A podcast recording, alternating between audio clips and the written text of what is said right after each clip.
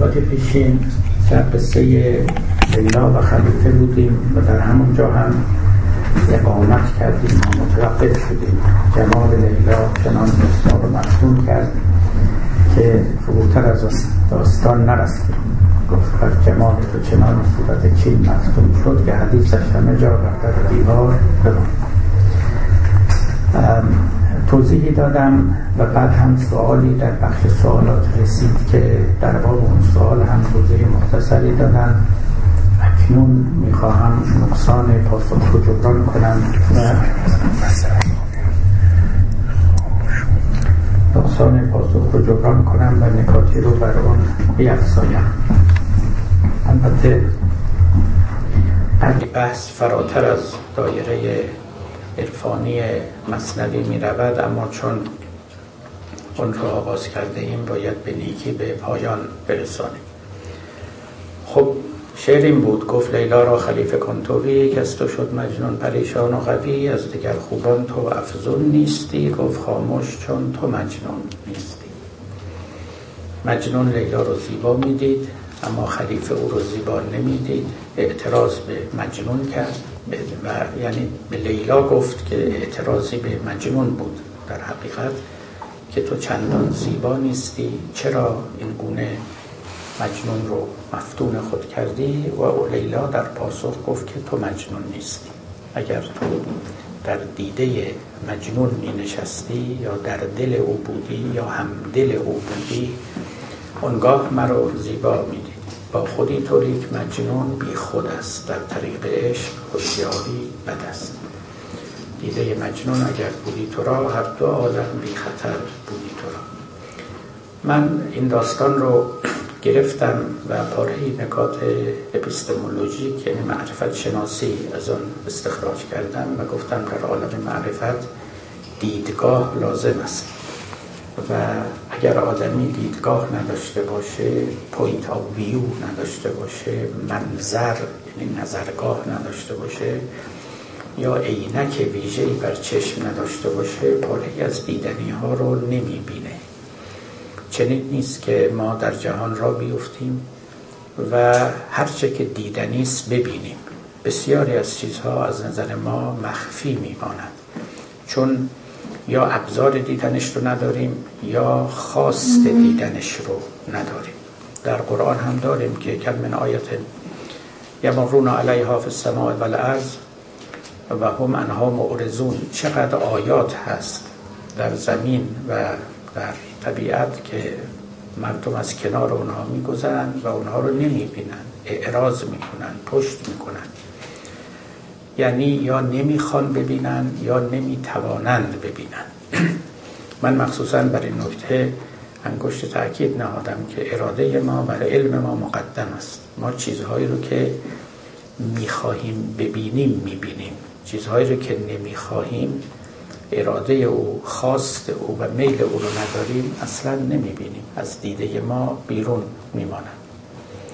پاپر یکی از فیلسوفان علم که مشهورترین فیلسوف قرن بیستم بود در زمین فلسفه علم در احوال خودش نوشته است که روش من این بود. وقتی که وارد کلاس می شدم به شاگردان می گفتم که قلمی به دست بگیرید و هر چرا که در این اتاق در این کلاس می بینید بنویسید. و اینها می نوشتن. و می آوردن پیش من. و من به اونها نشان می دادم که چه بسیار چیزها رو که اینا ندیدن. یکی بخشهای رو دیده دیگری بخشهای دیگری رو دیده و از هر کسی پاره های نادیده مانده بود. و اونگاه از اونجا به اونها می‌گفتم که دانش یک چنین چیزی است. اولا ارگانیسم ما ذهن ما گزینش می‌کنه پاره ای رو پس می‌زنه پاره ای رو پیش می‌کشه. و این پس زدن و پیش کشیدن به تصادف نیست بیهوده نیست. ابزارهایی و یا بگیم مفروضاتی پیشفرزهایی یا دیدگاههایی نزد ماست که باعث می شود ما چیزهایی رو ببینیم یا چیزهایی رو نبینیم. من خودم وقتی که این درس ها رو در فلسفه علم در ایران می‌دادم معمولا این ابیات مولانا رو هم همراهش میخوندم که خر به وقت دادن در آیت ناگهان بگذرد از این کران تا اون کران از همه عیش و خوشی ها و مزه او نبیند غیر قشر خربوزه. پس این جناب خر به قول مولانا تمام بغداد رو با اون همه زیبایی ها و زرافت ها و امتعه و اساسه که درونه هیچیشو نمی‌بینه نمی‌خواد هم ببینه و نمی‌تواند هم ببینه. فقط خوراکی مثل پوست خربوزه و امثال اینها رو می‌بینه. حالا ببخشید از این مثال مثال از آن مولاناست و از اون بزرگان سخنان پذیرفتنی است. اما به ماهیت این مسئله نظر کنید و او این استش که آدمی چیزهایی رو می‌بینه که می‌خواد ببینه یعنی دنبالش میگرده. به همین دلیل هم هست که همین پاپر که نامش رو بردن می‌گفت تئوری ها مانند چراغ قوه میمونن. یعنی شما با تئوری فضای تحقیق رو روشن می‌کنید. بیرون از دایره تئوری فضا تاریکه. اینطوری نیست که همه جا یکسان برای شما روشن باشه. تئوری شما به شما می‌گوید که به دنبال چه چیز بگرد و چه چیزهایی رو ببین چه چیزهایی رو نبین. وقت در اون صورت هست که بعضی از یافته های شما به صورت اویدنس به صورت یک شاهد و حجتی بر له تئوری شما جلوه می کند پاره از یافته ها به صورت شواهدی بر علیه تئوری شما و هاکذا. داستان خیلی مفصل دوستان فرهیخته ما هم می‌دانند. فقط بر سبیل مقدمه این رو عرض می کنم که این قصه تا کجا اهمیت داره و اساسا علم این چنین ساخته نشده است. همین کارل پاپر تمام حرفش این است که دو چیز ذهن ما رو و میدان تحقیق ما رو روشن می‌کنه. یکی مسئله است دومی تئوری. کسی که مسئله نداره دنبال چیزی نمی‌کرده و لذا شما به او بگی ببین در واقع یک دستور بیهوده ای به او دادیم. چی رو ببینه؟ آدم با مسئله جهان برای او به دو حوزه تقسیم میشه. حوزه ای که می‌تونه رلونت و مربوط به مسئله او باشه و حوزه ای که نامربوطه به مسئله اوست. حوزه ای که می‌تونه جواب محتمل برای مسئله او باشه و حوزه ای که ارتباطی نداره و دخلی به مسئله نداره.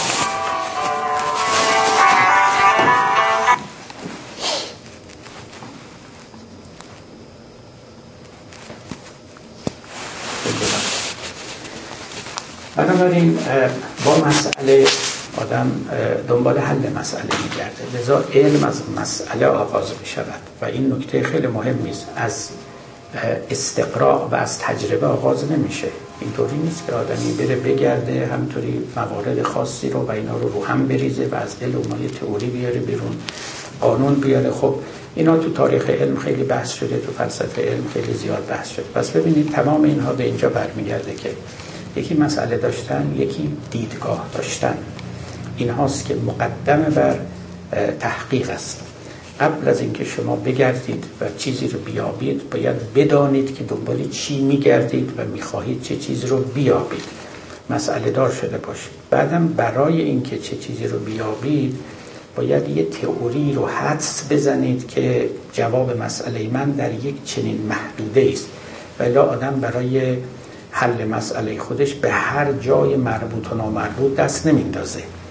و اینا مسائل خیلی مهمی هم هست گرچه که به نظر ساده میاد. یعنی مثلا یه دانشمندی تو آزمایشگاه تمام دقت که می‌کنه هیچ وقت این فکر رو نمی‌کنه که ممکن است که چون من روز چهارشنبه دارم یه آزمایش رو می‌کنم اینجوری جواب میده. مثلا اگه پنج شنبه آزمایش کنم اینجور دیگه جواب میده. یعنی خود به خود ذهن ما پاره از احتمالات رو اصلا ترد می‌کنه. قابل قبول نمی‌دونه دنبالش نمیره. همون چیزایی که در یه دوره دیگری خرافه نامیده می شود در یه دوره دیگری مربوط نامیده میشه. به شما میگه روز چهارشنبه اون ذکر رو بگی این اثر رو داره اگه روز پنجشنبه بگی اثر دیگه داره شب جمعه باشه طور دیگری است. در یک دوران دیگری میگن اصلا اینا ایرلوونت اصلا غیر وارد به قول عرب هیچ مربوط نیست. و شما در حوزه های دیگری دنبال کلید مشکل بگردید.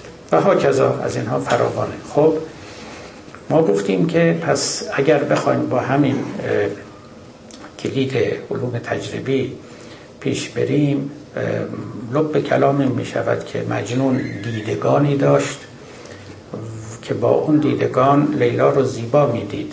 و و اگر کسی مثل مجنون باشه او رو زیبا می‌بینه و اگر نباشه البته او رو زیبا نمی‌بینه. بعد من طرح مسئله کردم گفتم خب از اینجا این سوال پیش میاد که پس objectivity چیست؟ یعنی چیزی که علم باشه. شما علم رو با objectivity می‌شناسیم. objective یعنی inter subjective یعنی اینکه در دسترس همگان باشه. inter subjective یعنی در دسترس همگان قرار بگیره. همه فاعلان در رو دخالت داشته باشن. اگر فقط مجنون ها می‌تونن لیلا رو زیبا ببینن و غیر مجنون ها نمی‌تونن اون رو زیبا ببینن. سوال مسئلتون. حالا لیلا بالاخره زیبا هست و زیبا نیست؟ برای مجنون ها زیباست برای غیر مجنون ها نازیباست. خب ما میمونیم اینجا. حکم objective ی نداریم subjective است. یعنی برای من با خصوصیات من او زیبا دیده می شود برای دیگری زیبا دیده نمی شود حالا این قصه فراتر از این میره. مولانا هم مثال های دیگری هم می‌زد. و این رو در واقع می‌خواد تعمین بده به تجربه های روحانی به وادی خداشناسی ببره و بسی نکته های دیگه از این استنتاج کنه. بعدا هم باز نکاتی رو خواهیم خواند و اصلا یکی از تعلیمات کلیدی مولاناست که به هر حال یه چشم ویژه شما باید باز کنید تا این چیزهایی که من میگم ببینید و بفهمید. اگر اون چشم ویژه رو باز نکنید اون گوش ویژه رو باز نکنید سخنان من به گوش شما نخواهد رفت. به تعبیر خودش پنبه وسواس بیرون کن ز گوش تا به گوشت آیت از گردون خروش. یا به گوشت آیت از گردون سروش فرق نمی‌کنه. یه صداهایی که نمیشنوی. این پنبه ای که در گوشته باید بیاری بیرون. و اون پنبه هم پنبه فیزیکی که نیست. اون صداها هم صدای فیزیکی نیست. یعنی در وضعیت خاصی اگر قرار بگیری وحی هم به تو می‌رسد. صدای گردون رو صدای فرشتگان رو خواهی شنید. به شرطی که گوشت تمیز باشه. چشمت هم همینطور. و خب شاعر معاصر خودمون سهراب سپهری هم می‌گفت چی؟ چشم ها رو باید شست جور دیگر باید دید. پس میشه چشم ها رو شست. البته نه با آب H2O بلکه یه آب دیگری به قول مولانا عارفان را سرمه ای هست. آن بجوی تا که دریا گردد این چشم چجوی. یه سرمه ای به چشمت بکش بعد این چشم تو از این تنگ نظری بیرون میاد. چشمت باز میشه روشن میشه و بسی چیزهای دیگر رو می‌تونی ببینی. پس سرمه کشیدن به چشم شرط است. پنبه وسواس رو از گوش بیرون آوردن شرط است. در مورد دل در اونجا که دیگه بیشترین سخنها رو گفتند که بها دل پاک می‌تواند پاره سخنها رو بفهمد و پاره سخنها رو بپذیرد. امروزه هم البته در بخش معرفت شناسی این نکته رو میگن که بعضی حرفا هست که بعضی حالیشون نمیشه. هرچی هم بگی حالیشون نمیشه. برای اینکه آمادگیش رو ندارن برای اینکه خیالاتشون معطوف به جای دیگر است. خود مولانا بارها به ما گفته است دیگران هم از علمای اخلاق گفتند. آدمی که قاضی که به نفع خود می اندیشد هیچ وقت نمی‌تونه درست داوری بکنه بین شاکی و متهم.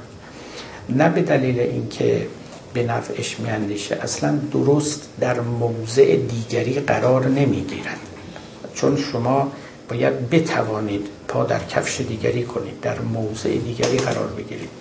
به قول یکی از علمای اخلاق اصلا اخلاق از اونجا شروع می شود که شما بتوانید به جای دیگری بنشینید. اگه نتونید از خودتون بیرون برید فراتر از خیشتن برید به جای دیگری بنشینید دیگری رو کما و حقه درک بکنید اونگاه داوری هاتون همه نااستوار است و اصلا به درک کافی نمی‌رسید. ببینید از این قبیل فراوان است دیگه. هم در عرفان ما این رو داریم هم در اخلاق داریم. اون وقت یک سوال فربه و کلانی اینجا مطرح می شود که خب اگر اینه پس دیگه ما دانش نداریم. به قول معروف هر کی هر کیه هر جو مرجه. من اگر یه عینکی به چشمم باشه چیزی می‌بینم. شما اگر نباشه نمی‌بینید. اصلا راه تفاهم تا حدودی بسته میشه. من سر موضع خودم می شما سر موضع خودتون می من میگم من می‌بینم.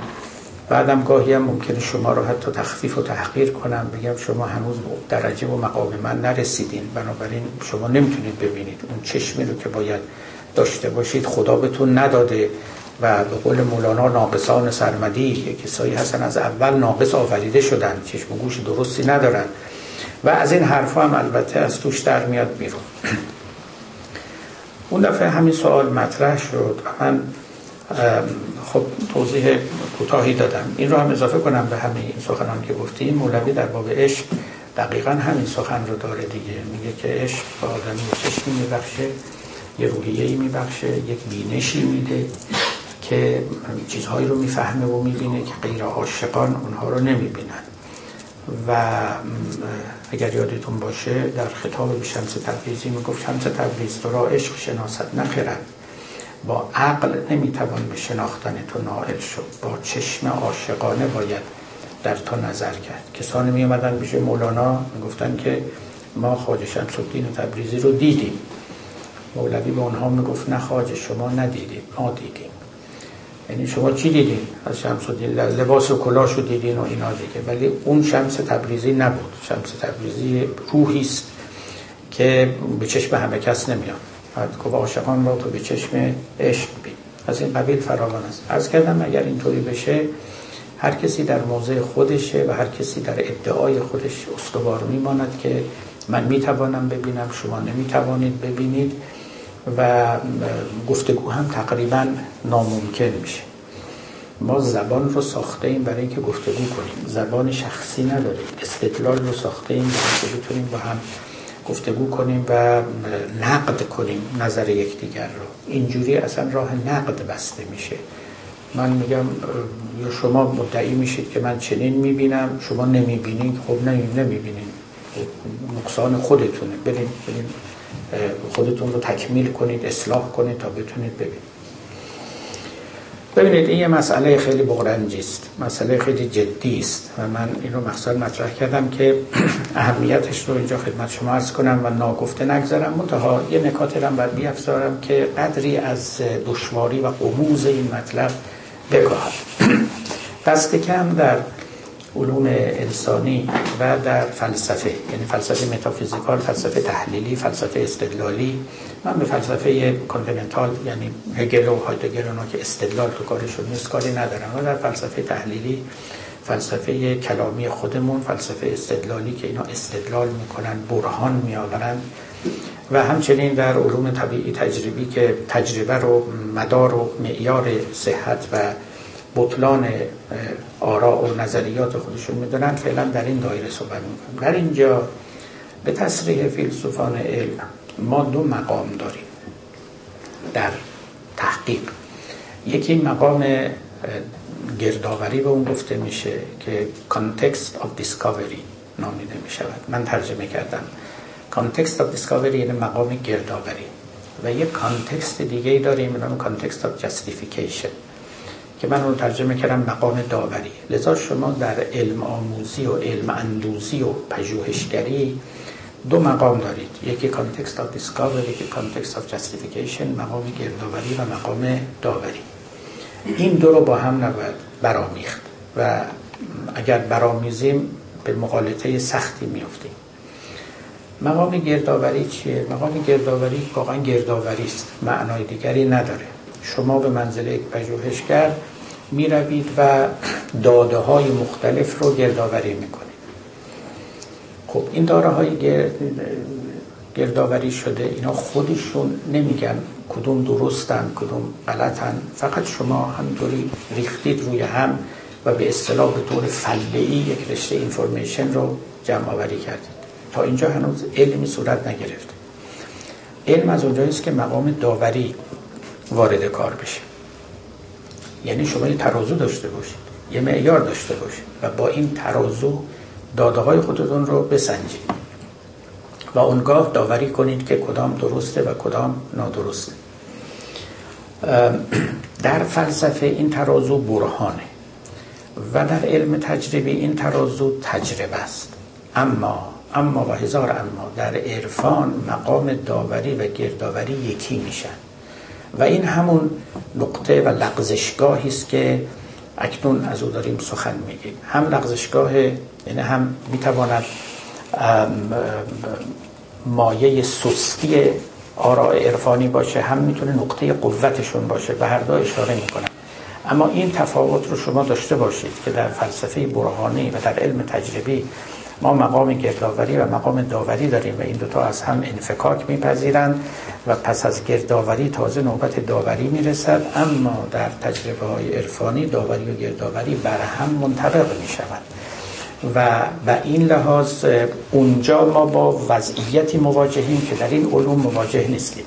یا اگر در دیگر علوم هم با مشکلات روبرو هستیم مشکلات مضاعف می شود وقتی که با تجربه ها یعنی ادعاهای عرفانی ما روبرو میشیم. حالا مثال می‌زنم. ببینید ما در مقام گردآوری این درست همون جاییست که ما میگیم ما دیدگاه باید داشته باشیم. تا یه چیزایی رو ببینیم و جمع کنیم. یه همونجاست یعنی به شما میگن شما باید عینک داشته باشید. شما باید ابزار ویژه‌ای داشته باشید و که بتوانید مواد لازم رو گردآوری کنید. اما این گردآوری کار رو تمام نمی‌کنه. بعدا اون رو باید به داوری بسپارید تا اینکه معلوم بشه که شما درست فهمیدید یا نه. به همین دلیل خیلی ها گفتن که ما در علم از کجا آورده ای نداریم. پرسید شما این تئوریتون از کجا آوردید؟ من یادمه که یه وقتی در یک مجلسی بودم کسی راجع به آراء پیاژه این روانشناس بسیار مشهور سوئیسی صحبت می‌کرد. خب پیاژه راجع به تعلیم و تربیت اطفال. بحثای خیلی خوبی داره. نه تعلیم و تربیت ببخشید. راجع به اینکه درک درک مفاهیم نزد اطفال چگونه صورت می‌گیره. تا چه سنی چه چیزهایی رو می‌فهمن از چه سنی به بعد چه چیزهای دیگری رو. و تا به بلوغ برسن و به بزرگی. یعنی مثلا فرض کنید که هم به لحاظ اخلاقی هم به لحاظ تجربی.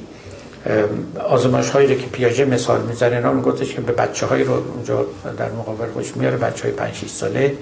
یه مایه ای رو که یه حجم واحد داره. یه بخشیش رو در یک لوله ای میریزه که این لوله قاعدش بزرگتره و لذا ارتفاع مایع پایینتره. در یک لوله دیگه میریزه که قاعده کوچکتره و لذا ارتفاع مایع بیشتره. از این بچه ها می‌پرسه کدوم اینا بیشتره؟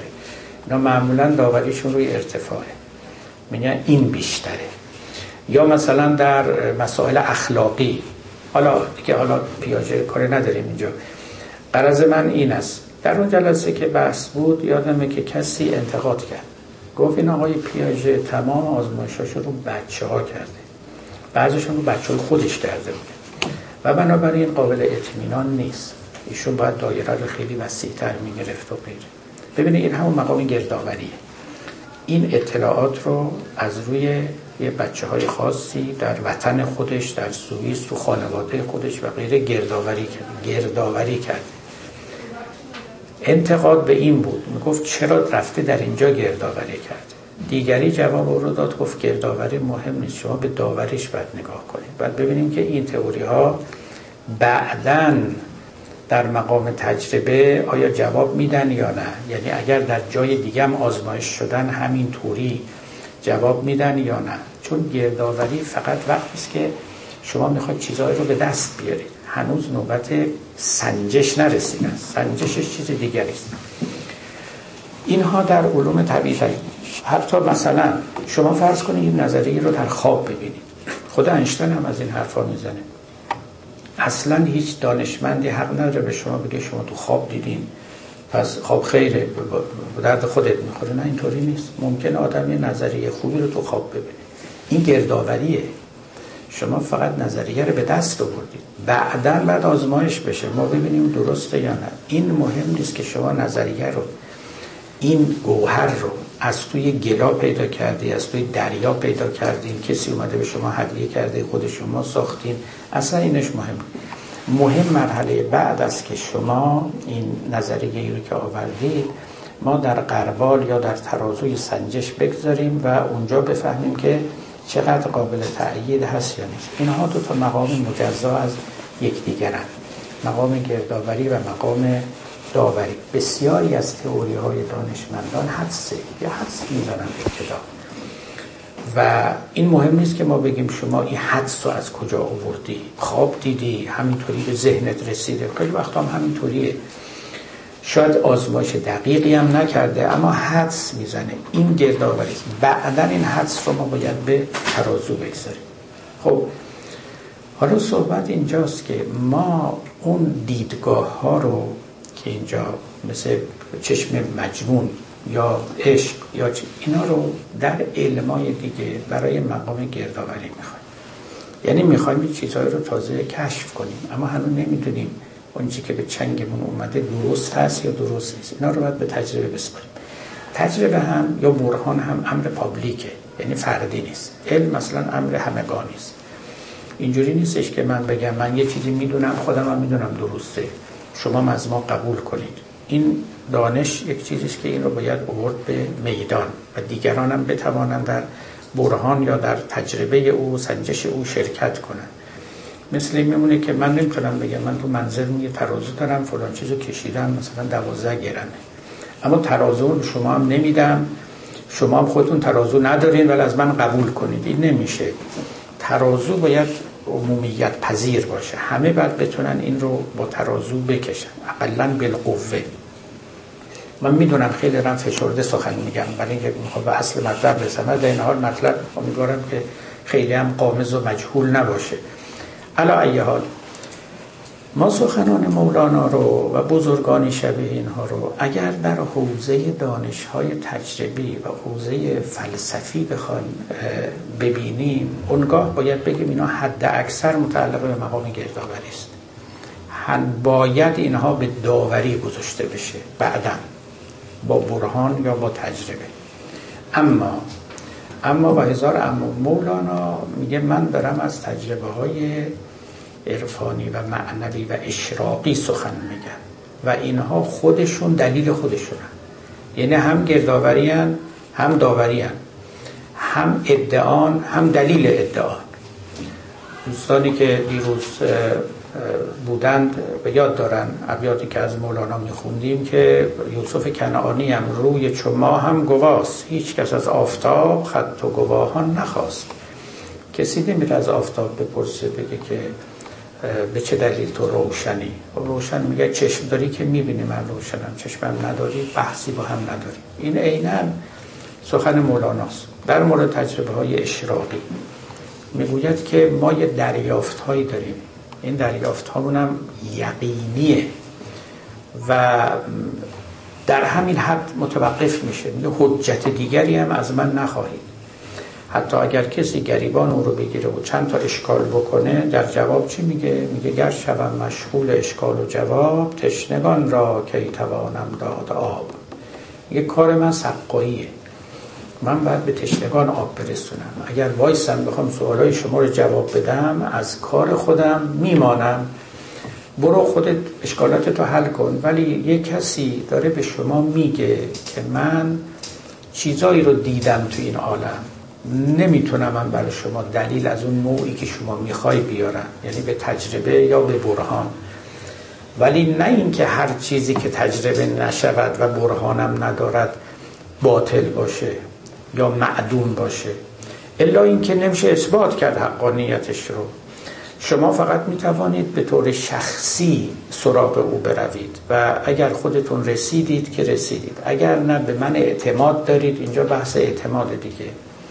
اعتماد دارید و الا که راه بست است بیشتر تکیه ما و اعتماد ما به پیامبران و قبول سخنشون از همین طریقه با یعنی پیامبران برهان نمی آوردن تجربه هم نمی کردن.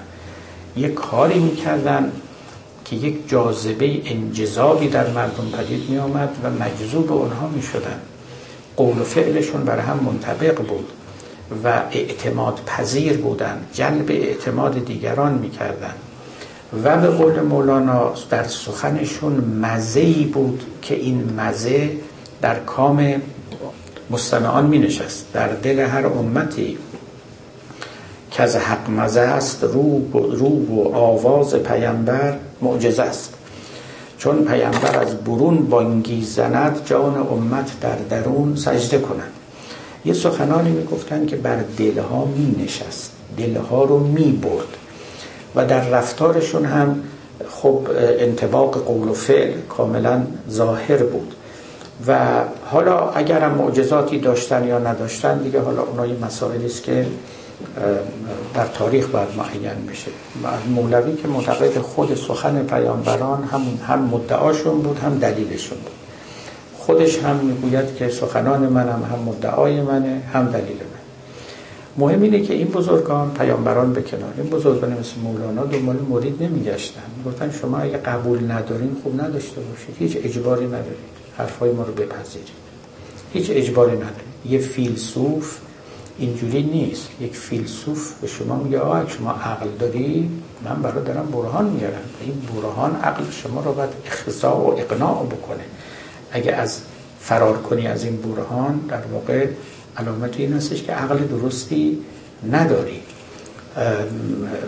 سخنی از ملا سلفاس و ابن سینا که هر کی زیر بار برهان نره فقط این سلخ عن الفطرت الانسانیه این از فطرت انسانی بیرون اومده. یا شما جلو چشم کسی تجربه کنید یه بار ده بار صد بار دیگران هم بکنن بعد بازم یکی زیر بار نره. خب ما میگیم یا اناد داری یا باز اقلانیتت یک خللی هست. ولی امثال مولانا کارشون اینا نبود. یعنی در مقام قانع کردن کسی نبودن. در مقام اثبات مدعیات خودشون نبودن. و می‌گفتن برای کسانی که چشم دارن سخنهای ما مثل خورشید روشن. خودش دلالت بر درخشندگی خودش داره. بنابراین فقط کسانی به اونا جذب میشن و جلب میشن که تا حدودی از این راه رو با اونا اومده باشن. یه قدری از اون مزه ها و تعم ها چشیده باشن. اعتمادشون جلب شده باشه. جاذبه انجذابی در آنها پدید آمده باشه. دلشون رو برده باشن. در عالم عرفان شیفتگی شرط است. در فلسفه و در علم شیفتگی نیست قناعت عقلانی است. یعنی با دلیل یا با تجربه شما رو قانع می کنند و عقل شما رو خاضع می کنند اما در عالم نبوت و در عالم وحی و معنویت و عرفان داستان از شیفتگی آغاز می شود و وقتی که شما دل برده کسی و چیزی می شوید قدم های بعدی رو بر می دارید نزدیکتر می شوید و اگه خدای نکرده به دام یک آدم کذابی افتاده باشید خب نابختیارید. بد و بردید تو زندگی. و اگر خوشبختانه به دام یک انسان صادقی افتادید وقت بختیارید خوشبختید و این خوشبختی و بدبختی هم قسمت ازلی شما معین کرده است. چیزی نیست که چندان در اختیار شما باشه. مثل بسیار قسمت های دیگری که تو این دنیا هست. قسمت ازلی معین کرده ما تو ایران به دنیا بیایم تو قرن بیستم به دنیا بیایم این شکلی باشیم اون شکلی باشیم. فکر نکنیم قسمت ازلی یه چیزیست که ازش میشه فرار کرد. نه ما هممون در این زندان هستیم. اینم یکی از اوناست. یه وقت سر بعضی کلا میره تو این دنیا سر بعضی کلا نمیره. اگر هم می‌خواد بید یخه خدا رو بگیرید قصه از این قرار است. قصه از خیلی پوسکنده من دارم خدمت شما عرض می‌کنم. که کسی دچار ابهام و اجمال نباشد. خیلی خوب. اگر این توضیحات من تا حدود روشنه می‌دونم مشکلات و تاریکی های رو با خودش میاره همیشه نور که میاد سایم داره. بغلش یه مقداری تاریکی هم هست. به هم هم آمیخته است. این عالم نور و ظلمت به هم آمیخته است. تا یه روزی که خدا گفت ان ربک یحکم بینهم یوم القیامت فی ما هم فی اختلفون این اختلافات رو خدا روز قیامت دربارش داوری می‌کنه و اونجا لابد معلوم میشه که چی حق کی باطله و حق هر کسی رو کف دستش می‌ذارن باری این چنین است. پس ما اینو میپذیریم اجمالا که دیدن زیبایی ها در این عالم یه چشم ویژه می‌خواد. دیدن زشتی ها یک چشم ویژه می‌خواد. اما اگر کسی اومد ادعا کرد گفت من دنیا رو زیبا می‌بینم با چشم ویژه‌ای که دارم پس شما بدانید که دنیا زیباست. این حکم ابجکتیوی نیست. فقط از چشم خودش داره میگه. اگر کسی مثل آقای شپنهاور اومد و به ما گفت که من چشم ویژه‌ای دارم و دنیا رو سراپا زشت می‌بینم پس شما باور کنید و قبول کنید که دنیا زشته. میگیم این هم یک داوری پابلیک نیست یه داوری شخصی و فقط از دیدگاه شما. بله من اگر به شما آقای شپنهاور ایمان آوردم این دیدگاه شما رو میپذیرم اگر به طرف مقابل ایمان آوردم اون دیدگاه دیگری رو. اگرم نه اینها مسائل شخصی شما و یافته های شخصی شماست و دیگری حق دارد که اونها رو لزوما نپذیرن. خود مولوی در ابتدای دفتر دوم حالا اگر انشالله این دوره ادامه پیدا کرده به اونجا رسیدیم اونجا می‌گوید که من دقیقا همین مطلب رو مطرح می‌کنه که من یافته هایی داشتم و با خودم می اندیشیدم که شاید من دارم خیالات می‌کنم. درسته؟ و می‌گوید که بعد یک کسی از درون من به من آواز داد که چشم من چون سرمه دید از زلجلال خانه هستی است نی خانه خیال. میگه من به یقین رسیدم که من خیال نمی کنم من به هستی رسیدم یعنی به واقعیت. من وجودم خانه خیال نیست چشم من خانه خیال نیست خانه هستی است. و لذا اطمینان حاصل کردم. بسیار خوب.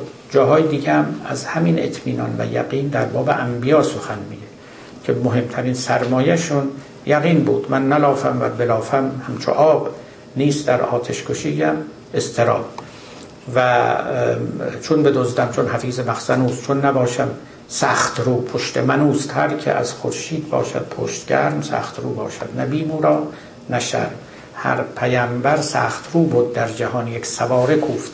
بر جیش شهان گوسپندان گر برونند از حساب زنبوهیشان کی بترسد آن قصاب؟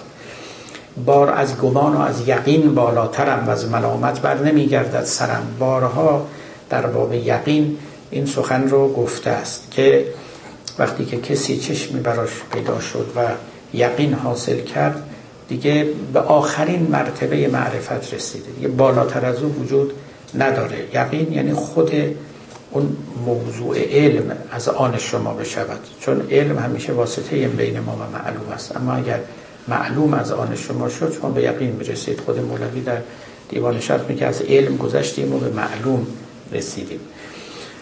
اینها شایسته این بزرگان است و فقط کسانی که مجذوب اینها میشن شیفته اینها میشن و شریک الازواق اونها می‌شوند. یعنی در ذوق تجربه اونها شرکت می‌کنن اینها می‌تونن تلقی به قبول کنند آراء اونها رو. درست شبیه این که شما بر سر سفره نشستید و یکی داره غذایی می‌خوره و به شما میگه بسیار خوشمزه است. خب این خوشمزه در دهان او خوشمزه است. اگه یه لقمه برداشت در دهان شما هم گذاشت و شما هم خوردید دیدید خوشمزه. این میشه شریک الازواق. یعنی دوتاییمون در یک تجربه شرکت ورزیدیم. اونگاه شما هم تصدیق می‌کنید. اما اگر در دهان شما لقمه نگذاشت یا وقتش نبود یا نصیب شما نبود به هر دلیلی یا شما نمیپذیرید که اون غذا خوشمزه است ولی نمیپذیرید نه اینکه این کار کنید. هیچی سکوت می‌کنید سکوت می‌کنید. و یا در اثر اعتمادی که به او دارید میگید خب ناروا نمیگه. لابد این چنینه. و بعد بر اثر همین اعتماد ممکنه اون مسیر رو دنبال کنید تا به جایی برسید که اون غذا رو بیابید و اون غذا در کام شما هم شیرین بیاد دیگه. همه اینها رو که من گفتم میشه مستند کرد به ابیات متعدد و متنوعی از این ور اونور مصنوی و دیوان شمس تا دقیقا در اختیار شما یعنی معنا کاملا مسلم بشود که نظر مولوی چیست. بر اون غزل خیلی خوبش در دیوان شمس بجوشید بجوشید که ما بحر شعاریم به جز عشق به جز مهر دگر کار نداریم. در این خاک در این خاک در این مزرعه پاک به جز عشق به جز مهر دگر تخم نکاریم. تا میگه که شما مست نگشتید و باده نخوردید. چه دانید؟ چه دانید که ما در چه شکاریم؟ ما از یه باده خورده ایم که مست شدیم. شما که نخوردید؟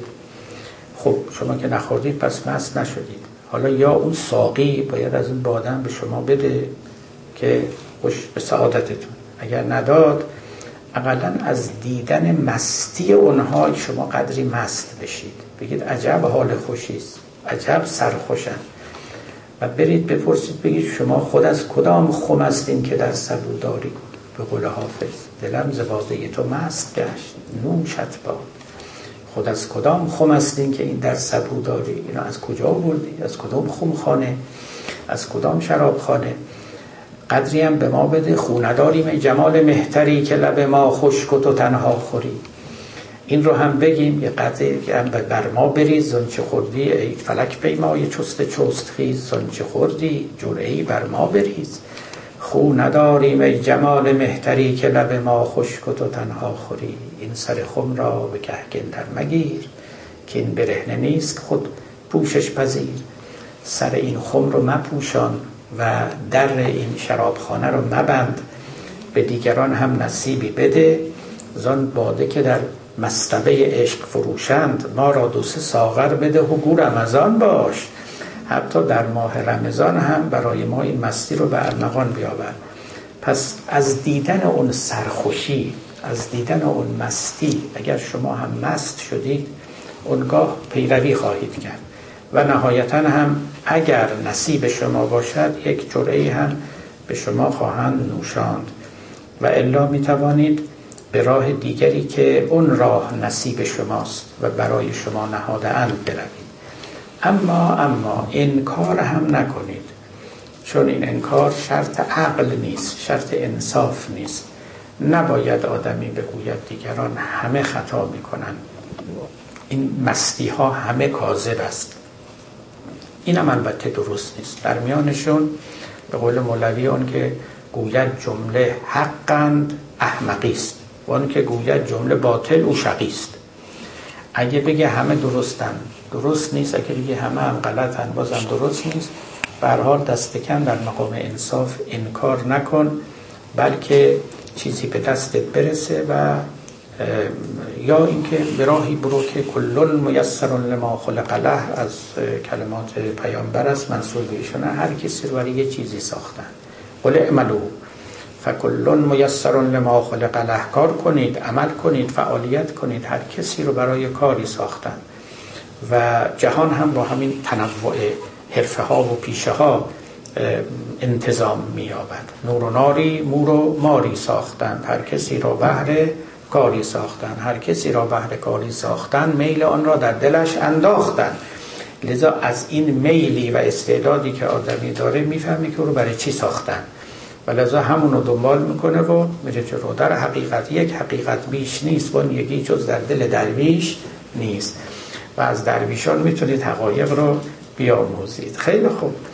این مقدمه ما که طولانی هم شد و فرع زاده بر اصل شد به قول علما امیدوارم تا حدی روشنگر باشه. خب حالا بحثمون رو آغاز می‌کنیم چند بیتی می‌خوانیم که کاممون رو شیرین کند و لبمون رو تر کند و و حازمه معنایاب ما رو قوی تر کنه. گفت لیلا را خلیفه کن توی کس تو شد مجنون پریشانی از دگر خوبان تو افزون نیستی. گفت خاموش چون تو مجنون نیستی.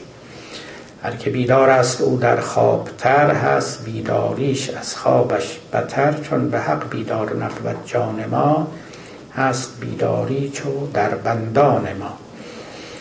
بیداری که مولوی در اینجا می‌گوید همون بیداری هایی است که همراه با زیرکی معیشت اندیش ماست.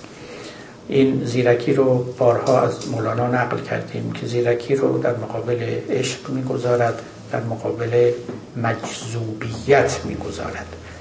تکیه بر عقل مطلق بدون شیفتگی بدون مجذوبیت و بدون معنویت. این می شود زیرکی که آدمی سراپا در مقام تدبیر زندگی است و هیچگاه از خیال چنان که خواهد گفت معیشت بیرون نمی رود یا هر که بیدار است او در خواب تر هست بیداریش از خوابش بتر از نظر مولانا.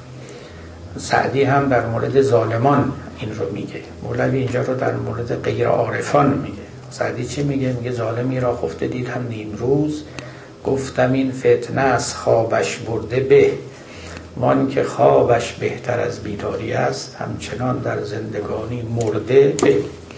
واقعا همینطوره آدمی که ظالمه بهتره بخوابه بلکه بهتره بیمیره. ابن تیمیه یکی از فقهای اهل سنت است بسیار مشهوره. در همون دورانی که مغولان به مصر حمله کردند او هم زنده بود و فتاوای غریبی داد. خب قرار نبود که در اون شهر کسی مست بکنه ولی ابن تیمیه فتوا داد. گفت بذارید این مغولان مست بکنن شراب بخورن بهشون بفروشید. ابن اینا از اونایی هستن که خوابشون از بیداریشون بهتره. بیدار بشن آدم می‌کشن. ظالمی را خفته دیدم نیم روز گفتم این فتنه از خوابش برده به. وان که خوابش بهتر از بیداری است همچنان در زندگانی مرده به خفته و مرگش خفتگی و مرگش بهتر از بیداری و زندگیش. هر که بیدار است او در خوابتر. از بیداریش از خوابش بتر چون به حق بیدار نبود. جان ما هست بیداری چون در بندان ما. در بندان یعنی زندان. یعنی بستن در. یعنی محبس. میگه وقتی که بیداری ما بیداری به حق نباشه. بیداری به حق اونطوری که پاره از عارفان هم گفتن یعنی شرط هوشیاری یعنی بیداری به حق این است که یکی یاد خدا خدا باشه که یاد گناهت باشه. این دوتا آدم رو بیدار به حق می‌کنن. یکی یاد خدا یکی هم یاد قصورهای خود یاد لغزشهای خود یاد تباهکاری ها و نابکاری های خود. این بیداری مطلوبی به آدمی میبخشد. هوشیاری بهتر اسمش رو بگذاریم. در مقابل خواب مرگ خواب مرگ صفتانه. چون به حق بیدار نبود جان ما هست بیداری چو در بندان ما. این اون بیداری بیداری نیست واقعا حبسه در جای دیگری مولانا میگه که دوزخ است خانه کان بی روزن است. این خیلی از اشعار نمره یک مولاناست دوزخ است خانه کو بی روزن است. اصل دین ای خاجه روزن کردن است. میگه خانه ای که پنجره نداره این خونه زندانه قبره گوره. اصل دین ای خاجه روزن کردن است. اصل دینداری این است که یه پنجره یه دریچه ای به سوی خدا باز بکنیم این خانه ای که بسته از همه جاش. دوزخ جهنم قبر. دوزخ است اون خانه کوبی روزن است. اصل دین ای خاج روزن کردن است. به قول مولوی در اینجا بیدار به حق بودن هوشیار بودن و قفلت از حق نکردن. حالا که این رو مولوی میگه بعد وارد یه بحث خیلی عمیقی میشه در باب خیال. من کمیش رو امروز میگم تا بعد ببینیم که در نوبت بعدی چقدر دیگرش رو می‌تونیم بیان کنیم. ببینید خیال اولا خب از نکات اساسی در مصنوی است. یعنی شما اگر بگردید راجع به خیال همین واژه رو می‌بینید که فرکانسی خیلی بالایی داره. یعنی نشون میده که به این معنا به این مقوله مولوی بسیار متفتن و ملتفت بوده. و خیلی هم نکات از او استخراج کرده چنان که خواهم گفت. یادتون باشه که مولانا در قرن هفتم زندگی می‌کنه. تقریبا یک قرن قبل از مولانا مولانای ما یک حکیم بزرگ دیگری در ایران ظهور کرد. این بار در زنجان به نام شهاب الدین سهروردی که خب سبر نوشتش این بود که در شامات در حلب اونجا کشته بشه و از دنیا بره در سنین جوانی. شیخ شهاب الدین سهروردی به سبب چند اکتشاف و چند دستاورد مهم بسیار مشهوره. یکیش به خاطر حکمت خسروانیه که توجه داشت به حکمت ایرانیان باستان حتی ایرانیان پیش از یونانیان. و در آثار خودش اسمهای ایرانی زیادی رو استفاده کرده مثل نور اسفه بود یعنی سپه بود انوار اسفه بودیده هرمز کیخسرو و کلمات دیگری رو که به عربی مثل فیشجا یعنی پیشگاه و امثال اینا. و یکی به خاطر حکمت اشراق که بنای فلسفه خودش رو بر نور نهاده است نور در مقابل ظلمت. و یکی دیگرش که متفرع بر اینه بر مسئله خیاله. منتها اهمیت کار خیال یا دقیق بگیم خیال در عربی اهمیت خیال نزد شیخ شهاب سهروردی این است که خیال اصلا یه عالمی است یه عالم بیرونی است ابجکتیو نه اینکه یه امری است در ذهن ما. و عجیب است که مولانا که یک قرن پس از شیخ شهاب آمده و علائمی دیده نمی شود که ایشان آثار شهاب الدین سهروردی رو خوانده باشد. وقتی که از خیال سخن میگه امبیولنته یعنی دوگانه است. گاهی از خیال منظورش خیال متصله یعنی همین خیالی که نزد آدمیان است. خیالی که من دارم خیالی که شما دارید خیالاتی که من می‌کنم رویایی که من می‌بینم. اینو بهش خیال متصل. گاهی هم منظورش خیال منفصله. خیال منفصل یعنی همون عالمی جداگانه در خارج که نه عالم ارواح و نه عالم ماده است. یک عالم دیگری که شهاب سهروردی اسمهای مختلف هم بر رو گذاشته. گاهی میگه اقلیم هشتم چون جهان رو بر هفت اقلیم تقسیم می‌کردن. اقالیم سبعه اقلیم همون کلمه climate یا climate که ما میگیم همون عربی شده climate اقلیمه هفت اقلیم که در جهان هست یه اقلیم هشتمی ایشون کشف کرد که در این جهان نیست که ناکجا آبادم می‌گفت که جابلقا هم می‌گفت که جابلسا هم می‌گفت. عرض ملکوت هم می‌گفت. اسمای مختلف براش به کار برده. آقای هانری کوربن فیلسوف و عرفان شناس فرانسوی کتابی داره نام عرض ملکوت. او خیلی شیفته شهاب الدین سهروردی بود. خیلی زیاد. و اصلا وقتی که او رو کشف کرد چنان مشعوف شده بود که حد نداره. و اصلا این من به شما بگم در واقع شهاب الدین سهروردی رو قربان به ماها شناسوند. او کسی بود که ایستاد. در همین سی چل سال اخیر تمام آثار سهروردی رو فارسی و عربیش رو تصحیح کرد و در ایران به چاپ رسوند. به کمک انجمن ایران و فرانسه در ایران. یکی از بزرگترین خدمت ها رو به فلسفه و فرهنگ ایران کرد. بسیاری از کسانی که امروز نامی در ایران دارن اینا شاگردان کربن بودن و کسانی بودن که کربن توجه اونها رو به این میراث فلسفه باستانی و خصوصا شهاب الدین سهروردی جلب کرد. الان دیگه آثار فارسی او آثار عربی او در دسترسه و با تصیح های مختلف و منقه در اختیار دانش پژوهانه. آثار فارسی شهاب الدین سهروردی که اصلا حقیقتا یگانه است بی‌نظیر است. هم به لحاظ لفظی هم به لحاظ معنایی و تمثیلی قصه خیال منفصل یعنی بودن یه عالمی متوسط بین مجردات خاصه و بین عالم ماده عالمی که به عالم خیال منفصل میگن این مهمترین دستاورد شیخ شهاب الدین سهروردی.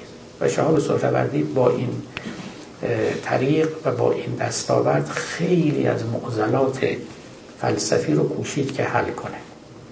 معتقد رؤیاها در همونجا رخ میده وحی در همونجا رخ میده معجزات در اونجا رخ میده. بسیاری از چیزها رو معتقد است در اونجا از روح مردگان پس از مرگ به اونجاها منتقل می شود و بعد برای توضیح اینا داستانهای مفصلی نوشته که به زبان فارسی است مثل قصه قربت غربیه مثل روزی با جماعت صوفیان عقل سرخ آواز پر جبرئیل و چیزهای مختلفی که یکی از یکی زیباتر و بهتر و گویاتر. همه البته به سبیل تمثیلی.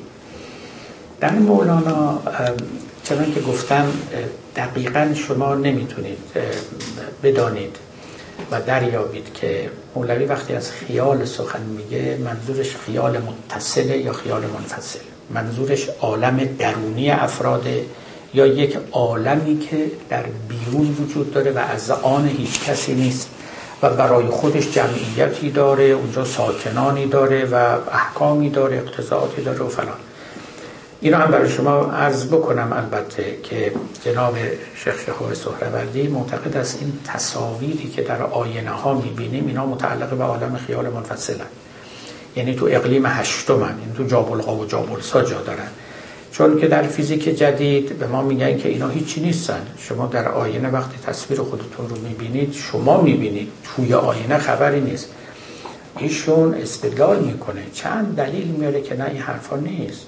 یه چیزی اونجا متولد می شود وقتی که شما مقابل آینه قرار می‌گیرید یه اتفاقی میفته یه چیزی خلق میشه در اونجا.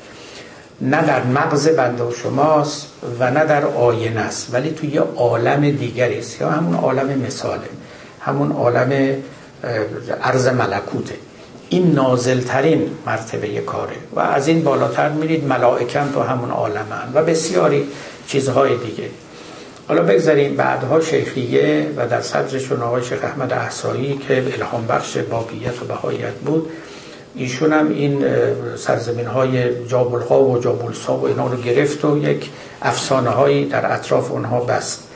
یکی از حرفای خیلی عجیب شیخ احمد احسایی این بود میگفتش که اگه انگشتاتون رو در گوشتون بکنید شما هم هم تجربه کنید یک صدایی تو گوشتون میپیچه. میگه این صدای نهرها و آبشارهای جابلغاست که اونا داره میریزه در حوزچه هایی و این صداشو شما میشنوید. از این افسانه ها عبور کنید اما اصل سخن شهاب سهروردی فوق العاده است. بعدی ها همه گرفتن این نکته یعنی فیلسوفان بزرگ مثل ملا صدرا دیگه سخن او رو تلقی و قبول کردن این یک دستاورد بزرگی دانستن و دربارش بحث های بسیار زیادی کردن. در حقیقت بسیاری از سخنانی که در شرع در باب ملائکه آمده و امثال اینا توسط شهاب سهروردی همه اینها منتقل شد به عالم مثال یا عالم عرض ملکوت یا اقلیم هشتم یا ناکجا آباد یا هر اسم دیگری که شما می‌خواید بگذارید. ناکجا آباد که بعدها یوتوپیا رو ترجمه کردن به ناکجا آباد که ترجمه خوبی هم بود چون توپوس یعنی مکان دیگه. یوتوپیا یعنی جایی که مکان نیست نا کجا آباد. ولی این اصطلاح اختراع و ساخته خود شهاب الدین سهروردی است و بسیار اصطلاح زیبایی است در زبان فارسی. از می شود که مولانا این مقدمه رو گفتم تا در نظر داشته باشید. سخن از خیال که می رود بعد از شهاب سهروردی ذهن آدمی منصرف می شود یا به خیال متصل یا به خیال منفصل. در کلمات مولانا تصریحی نیست به هیچ که از این دوتا. ولی ولی جاهایی چنان سخن می‌گوید که گویی خیال را عالم منفصلی می‌دانند عالم مستقلی می‌دانند در یه جاهایی هم خیال به معنای خیال شخصی خیالاتی که در دل و ذهن افراد میگذره بر آنها مثلا ببینید در وقتی که می‌خواد عوالم رو بشمره این خیلی جالبه دیگه. در جای دیگری میگه که تنگتر آمد خیالات از عدم زن سبب باشد خیال اسباب غم. میگه یه عالم عدم داریم که بارها خدمت شما گفتم عالم عدم یعنی عالم مجردات محضه. عالمی که نه خیال است و نه حس است. بالاترین عالم که در هندویزم و بودیزم در واقع عالم عدم بهش میگن. این عدم رو به گمان من مولوی از اونها اخذ کرده. اونا میگن وقتی که همه چیز رو کنار می‌زنیم به هیچ می‌رسیم. و این هیچ فوقلاده مهمه هیچی نیست. هیچ یعنی همون بی صورتی محض که به قول مولوی حیرت محض آردت بی صورتی که حیرت آورم از خدا رو می‌زنن تو هیچ. به قول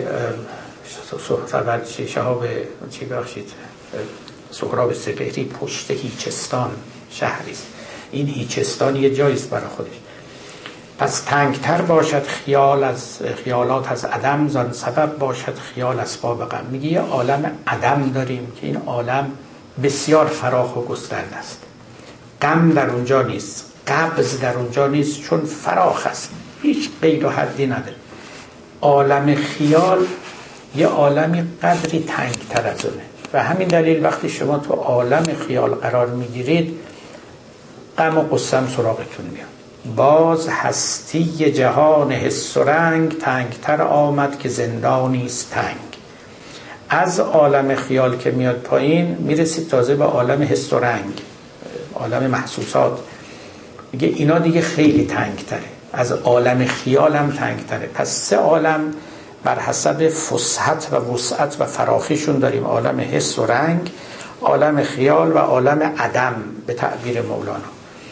و در همون ابیات مشهور مولانا هم شما این رو می‌بینید که از جمادی مردم و نامی شدم و از نما مردم تو حیوان سر زدم اینجاها هنوز عالم چیه؟ عالم حس و رنگه. مردم از حیوانی آدم شدم پس چه ترسم که مردن کم شدم همطور میره بالا بالا تا چی؟ پس عدم گردم عدم چون ارغنون گویدم که نا الیه راجعون.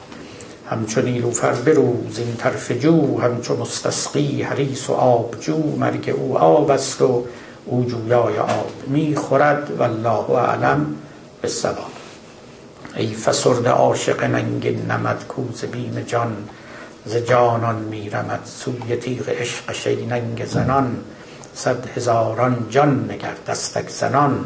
جوی دیدی کوزه اندر جوی ریز آب را از جوی کی باشد گریز؟ آب کوزه چون در آب جو شود محو گردد در وی و جو او شود. نقش او فانی شد و ذاتش بقا زین سپس نی کم شود نی بدلقا.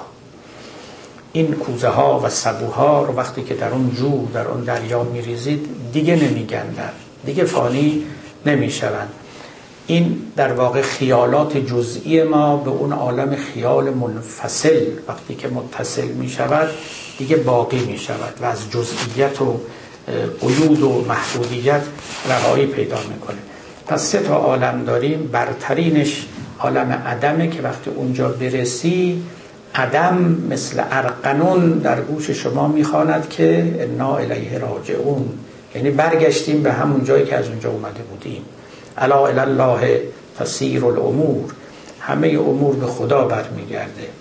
انا لله و انا الیه راجعون. اون عالم اللهی عالم الهی و الوهیت عالم عدم است.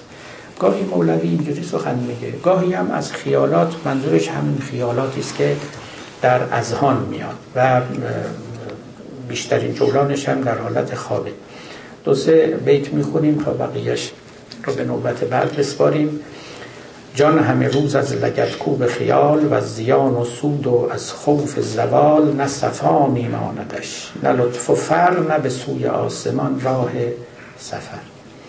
میگه ما آدمیان گرفتار خیالیم و این خیالات این داده ها این دقدقه ها این سرگرمی ها این چرک افکندن ها این گوش دادن به حرف این گوش دادن به حرف اون نشخار کردن پاره از یاوه هایی که در ذهن آدمی آمده مناظری که پیش چشم میاد اینا پر کرده ذهن ما رو پر کرده. به تعبیر مولوی راه سفر به آسمان رو برای ما بسته. مثلا نمی‌ذاره ما به چیز دیگه بیاندیشیم. مثل یه هجاب های تیره که رو چشم شما بذاره نمی‌ذاره دیگه شما چیزی رو ببینید. خب ذهن ما پس کی خلاصی پیدا می‌کنیم پس کی راحت و فراغت داشته باشیم به همین دلیل هم هست که این بزرگان معتقد بودن تا میشه شما داده های کمتری به مغزتون بفرستید. این داده ها در حکم مگس و پشن. وول وول وول وول وول نمی‌ذارن اصلا شما. مولوی جای دیگه میگه در حکم زنبورن میگزن شما رو. از بس این داده ها میگزن آدما تنها کاری که می‌تونه بکنه چیه؟ اینه که اینا رو دفع کنه. دیگه به کار دیگه نمی‌رسه. درسته؟ وقت مولوی میگه که اگه این زنبورا خیلی زیاد شدن کاری که می‌کنی یادمون داده. سر دکون زیر آب. زنبورا میرن بعد میگه آب چیه؟ میگه ذکر خداست. یاد خداست. اینم از حیله ها و به قول مولانا فرهنگ است که به ما یاد میده. فرهنگ یعنی حیله و شیوه. غیر مردن هیچ فرهنگ دگر در نگیرد با خدا ای هیلگر میگه که این یاد این و آن یاد این فلانه و فلان این در حکم زنبورایی است که دور سرتو جمع شده. مهلت به تو نمیدن به چیز دیگه بیاندیشی. هیچ کاری نمی‌تونی. سرت که بکنه زیر آب دیگه زنبورا میرن. این آب چه؟ این آب ذکر حق پس این خیالاتی که در ذهن ما مثل زنبورها وزوز می‌کنن و جولان می‌کنند و میگزند و ما رو حتی از یاد خودمون قافل می‌کنن چه برسد جای خود یاد خدا می‌گوید که باعث میشن که نه صفا میماندش نه لطف و فر نه به سوی آسمان راه سفر. هم صفای آدمی رو می‌گیرند. اون بساطتی که در آدمی هست پاکی اسمتی که در وجود آدمی است اون شستگی زلالی اینا رو واقعا می ستانم خیلی از اندیشه ها و حرف ها و چیزایی که دادن اینو کدورت میارن برای آدم واقعا. و کلی کار می‌بره تا آدم اینا رو بزداید پاک بکنه سوهان بکشه. مخصوصا نشست و برخواست با آدم های تیره. آدمی رو تیره می‌کنند واقعا. این از نصیحت هاییست که مولانا در مصنوی داره. میگه با هر کسی ننشینید. مخصوصا آدم های ناموفق. آدم های ناموفق زندگیشون توفیقی نیافتن.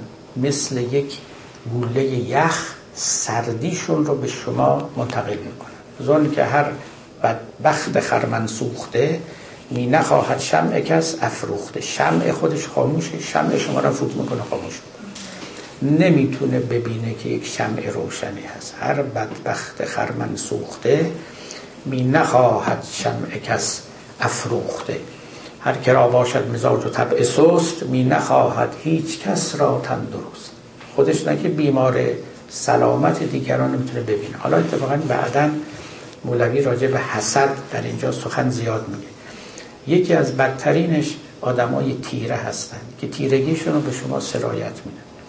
پیش آدمای روشن که بنشینید روشنیشون رو گرمیشون رو به شما سرایت میدن. کار مردان روشنی و گرمی است. کار دونان حیله و بیشرمی است. کسانی که شما روشن می‌کنن شما رو گرم می‌کنن همین اولیای خداوند. حالا آدمی از آفتاب اگه نورش رو نمی‌بینه گرمیش رو که می‌تونه حس بکنه. بله که از خورشید جز گرمی نبینه چشم نابینا حتی چشم نابینا هم باشه. نور خورشید هم نگیره گرمیش رو می‌گیره. همونم همونم مقتنم است. گفت کور چون شد گرم. از نور قدم از فرح گوید که من بینا شدم. سخت خوشمستی. ولی ای بلحسن اندکی راه هست تا بینا شدم. وانی که او نور را بینا بود کار او که شرح پوسینا بود. یه آدمی وقتی که از خورشید گرم میشه انقدر خوشحال میشه میگن من دیگه بینا شدم در خورشید رو می‌بینم. مولانا میگه نه بینا شدن هنوز راهی مونده ولی همین گرم شدن هم فوق است. کار مردان روشنی و گرمی است؟ یعنی مردان مثل خورشید میمونن. هم روشنی میدن هم گرمی میدن. اون دونان که هیله و بیشرمیان مثل شبای زمستون میمونن. هم سردی میدن هم تاریکی میدن. و باید از اینها گریخت و به سوی خورشیدها رفت. گفت گرز تنهایی تو ناهیدی شوی زیر زل یار خورشیدی شوی. درسته زیر زل یار خورشیدی شوی. کانی که در خلوت نظر پردوخته است آخران را هم زیار آموخته است. خلوت از اغیار باید نیز یار پوستین بهر دی آمد نی بهار. این که گفتن خیشتنداری کنید و با هر کسی رفاقت نکنید با اون اغیار است با یاران که باید همراهی کرد. اونا اتفاقا خیالات بد رو و تیرگی آور رو از شما میزدایند و به شما گرمی روشنی میبخشند. تا اینجا فعلا در باب خیال یادتون باشه بقیهش طلب شما. انشالله به عنایت الهی در نوبت های بعد. انشالله خیالات خوش همراه شما باشن. خیالاتی که دام اولیاست عکس محرویان بستان خداست. انشالله محرویان بستان خدا معانس و مجالس شما باشن. یکی از بزرگانشون همین مولانا استاد بشریت است. تا نوبت بعد انشالله یکدیگر رو ببینیم و دنباله داستان رو بگیرم بگیریم. به قول مولانا این سخن را ترجمه پهناوری گفته آید در مقام دیگری. السلام علیکم و رحمت الله. ببینم که شما چه جوابی دیدین به کسی که میگن شاید این دریافتها و ارفانی یک در واقع یک مثل همون خوابهایی که میدیم رویاهایی که می‌دیدیم یک سازوکارهای ذهنی باشه در واقع. که از اعمال مغزم نمی‌شناسیم جواب جناب مولانا ببینید نظر بنده هم نظر مولانا خیلی ابداع رأی مستقلی نمی‌تونم بکنم. ببینید ما می‌تونیم البته جواب خواهی بدیم. یعنی در درجه اول اینکه جای انکار نداره. یعنی می‌تواند همه چیز در واقع ساخته ذهن ماست. یعنی ما الان اگر شما کسی از شما بپرسه که به چه دلیل دنیای خارج وجود داره شاید این ساخته ذهن شما باشه. ما هیچ دلیلی نداریم میگه دنیای خارج وجود داره. می‌خوام یعنی بگم با این معلوماتی که ما داریم و این دانش های موجود تقریبا چیزی اثبات شده ای وجود نداره. بخاطر ما باید بخوایم یه چیزی رو قبول کنیم. اگر شما ایدئالیست باشید و معتقد باشید که ما همش خواب داریم می‌بینیم و همه اینها ممکنه که ایلیوژن باشه هیچ دلیلی وجود نداره. به قول کی بود؟ کانت بود یا کی که این شرمساری فلسفه است که قدرت اثبات وجود جهان خارج رو نداره. نداریم دیگه ما باید قبول کنیم. ولی اینا همه در at the end of the day اینا همش بالاخره داده های تو ذهن ما. همش داده های تو ذهن ما. بعدش هم شما اگر بگی تجربه می‌کنیم و بعضی از داده ها اثبات میشه خود این تجربه هم طرف مقابل میگه تو خواب داریم شما تجربه می‌کنیم. توجه می‌کنید. اگر ما واقعا بنا رو برای ایدئالیزم بگذاریم هیچ جوابی نداریم براش. این رو عرض کردم و اینکه شما بدونید که اینطوری نیست که یه جاهای خیلی پامون محکمه یه جاهای خیلی شله. همچنین یه تیفیه یک تیفیه بیاد سراغ بعض علوم دیگه دارم از علوم خود تاریخ علم تاریخ. یه وقتی هم من اینجا صحبت می‌کردم که علم تاریخ از ضعف علوم است.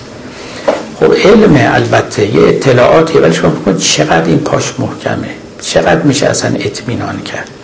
ما بنا رو برای این گذاشتیم اینایی که تاریخ نوشتن راست گفتن دروغ ننوشتن. البته می‌دونیم بعضاش هم خطاست.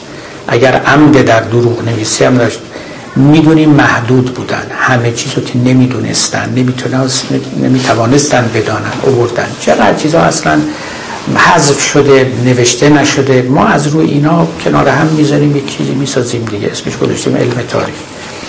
من می‌خوام میگم چیزی به نام عرفان و این دریافت های عارفان خیلی کمتر از اینا نیست.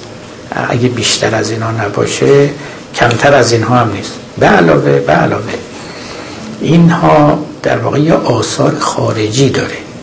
آثار خارجی است یقینی است که به شخص میده صفایی است که به روح میده سبکی است اخلاق خوشی است که پدید میاره. یک کتابی داره برام راسل به نام عرفان و فلسفه. به فارسی ترجمه شده. سالها پیش آقای نجف دریا بندری ترجمه کرده اونجا یعنی یه مقالش راجع به عرفان. اونجا میگه که خب البته در عرفان هیچ استدلالی وجود نداره. لحن راسل هم معمولا لحن تنظامیز گاهی گزنده هم هست.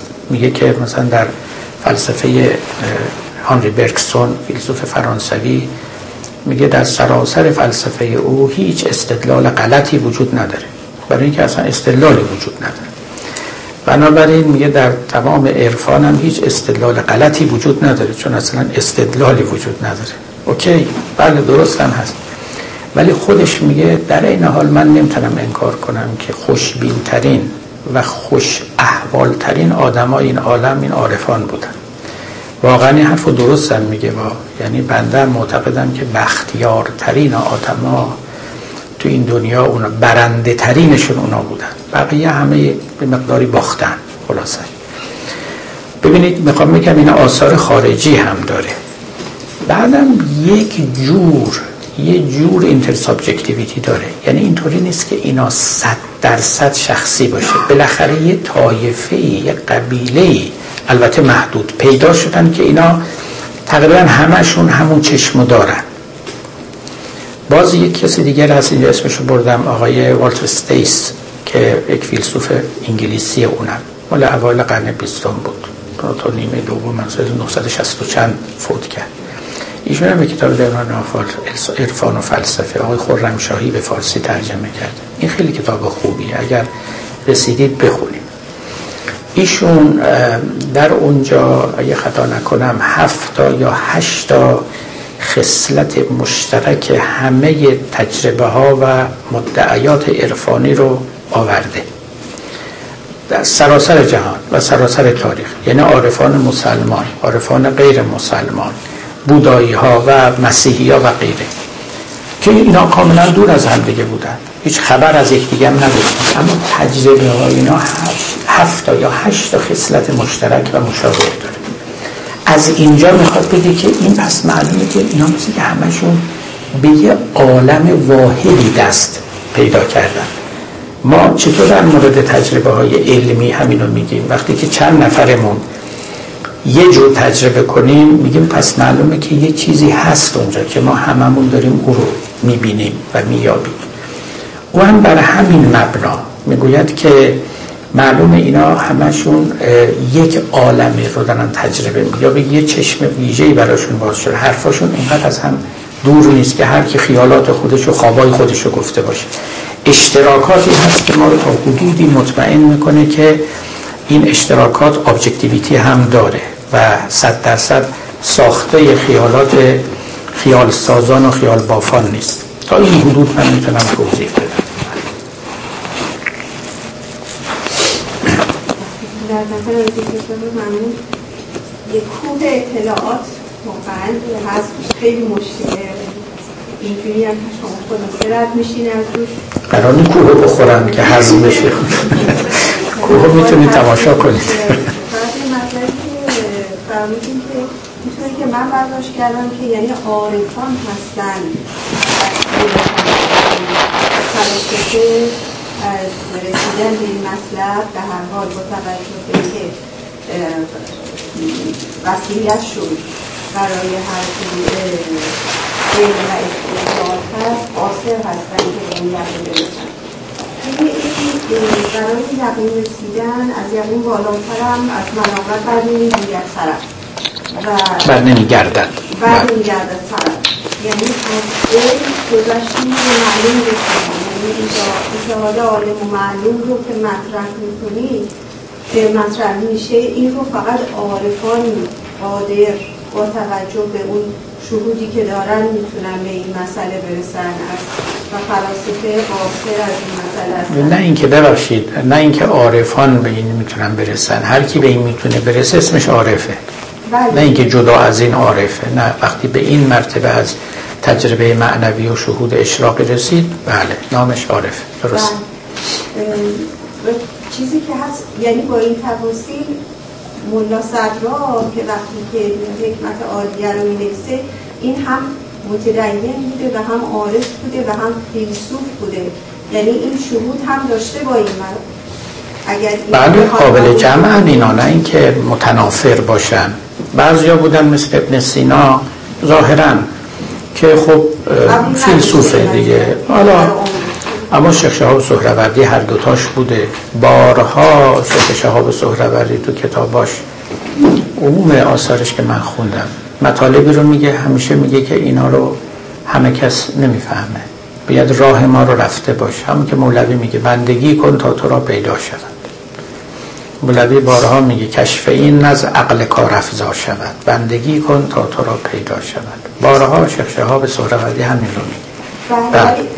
منظورم این هستش که شیخ شهاب دین سهروردی با توجه به فلسفه ایران قدیم یه چیزایی رو از اونها استنباط می‌کنه و با توجه به اونها از اونها هم یه چیزی داشتن. کما اینکه توی سه هزار سال پیش یعنی فلسفه یونانیان هم یه چیزی بوده. وحدت عالم و معلوم. ولی علم و معلوم ولی مشخصا اینه که اینها تا عارف نبودن یعنی این بگیم که عارفان هستن با توجه حالا به علم شهود و یا رسیدن به اون جایی که قرار هست برسن تا به این مسائل رو یعنی حضوری لمس کنن. و به اینجا برسن اونها رو چجوری باید خود اونا هم فیلسوف بودن دیگه یعنی این مقدار حتی خود ابن سینا هم قبول نداشته. فلسفه یونان رو با توجه به وحدت و معلوم تا آخر عمرش که میاد اون رساله رو میده. من اینو می‌خواستم خوش کنم. قصه خب خیلی مفصله. فقط من شما اینطوری در بس نمیشه گفت که یونانیان قدیم اهل این معانی نبود. در واقع افلاتون سرحلقه عارفانه. و ما دو تا شاخه فلسفه داریم افلاتونی و عرستویی عرستویی همون غیر عرفانیشه. ابن سینایی فلسفه مشا از این بر افلاتونی رو شما حساب کنید اقبال لاهوری اصلا یکی از تعنهایی که به افلاتون می‌زنه میگه که افلاتون یه جور تصوف منحط رو پدید آورد. حالا دیگران البته رو نپسندیدن از اون میگه از شمار گوسفندان قدیم مثلا تعبیرات تندی هم میکن ولی کلا افلاتون فلسفهش استدلالی نیست فلسفهش دوان همه شهودی و تجربی است. و تجربه های خودش رو بیان می‌کنه. اون مثال نور رو که می‌بینه مثال زیبایی رو و اینها رو. اینا همش متعلق به عالم شهود و تجربه اشراقیه. و تجربه و فلسفه عرستویی مثلا کلیات. توی فلسفه عرستو کلیات یه امر ذهنیه. ولی توی فلسفه افلاتون کلیات وجود خارجی دارن. و مثال های این جزئیات که در عالم هستن و امثال اینها لذا نمیشه گفت در اونجا این چنین نبوده. هر دو شاخه رو داریم و هر دو شاخه تقریبا پا به پای هم و به موازات هم پایین اومده. و ایران از یعنی فیلسوفان ایران و بعد فیلسوفان مسلمان از افلاتون بیشتر چیزش رو گرفتن. همین شهود عرفانیش رو گرفتن. و همچنین چیزش رو ریپابلیکش رو یعنی اون سیاستش رو از عرستو چیزای دیگه رو گرفتن. یعنی همین فلسفه مشا و جوهر و عرض و علت و معلول و این چیزا. دین؟ منظورتون چه نقش دین؟ در فلسفه دیر در عرستو و افلاتون که دینی نبودن اون موقعی اونجا پیامبری بود. حالا بعضی ها اومدن یک ادای پیامبری رو بر سقرات پوشوندن ولی من نمی‌دونم. به هر حال در یونان قدیم و اول مفتی بوده یعنی بله همه این بزرگان ما اول یعنی از طریق یک فقیه و مفتی دین بودن که بعد خود شمس میاد و مولانا رو دگرگون می‌کنه. یعنی از اون مقام فقاهت و مفتی شخص بودن. من می‌خوام ببینم پس نقش دین چی میشه؟ در چی چی میشه؟ در شخص مولانا؟ در رسیدن به این مقام دین کمک می‌کنه. ببینید دین خب خود کسانی مثل مولانا اینا به هر حال مدعی بودن که پیرو پیامبرن و شریک ازواق او هستند و از دست او نهایتا جام و جرعه می‌گیرن بله در واقع در نظر کسی مثل مولوی پیامبری که عارف بود که عارف مجاهد بود. امام حسین عارف بود که عارف مجاهد بود. اینا رو اینجوری می‌دیدن. بله ولذا پیروی اونا می‌کرد.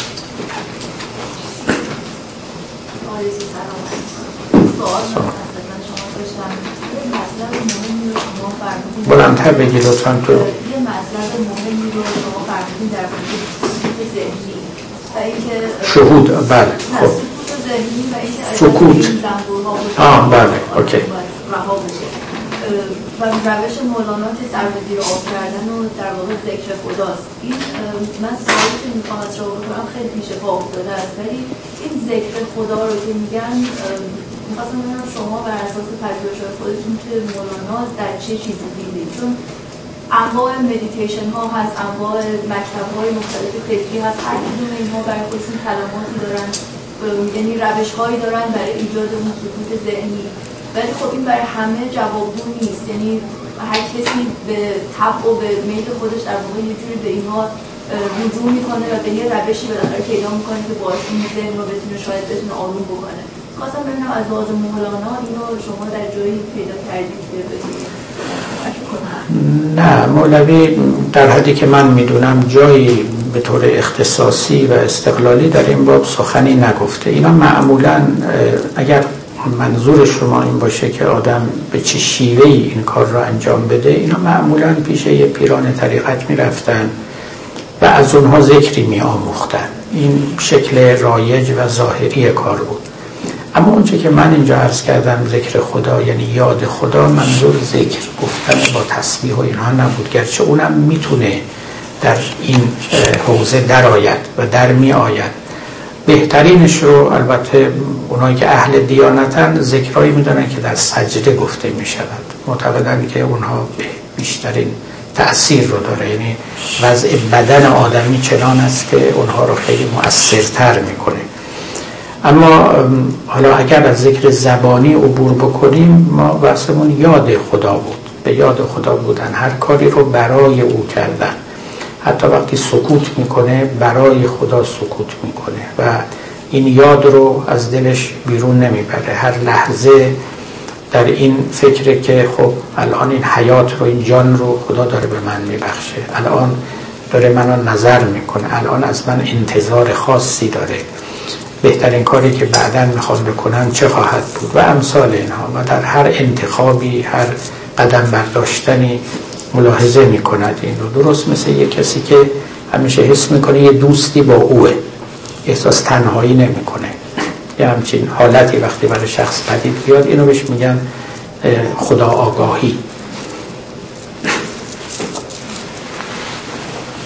خب خیلی خیلی ممنون از دوستان عزیز که در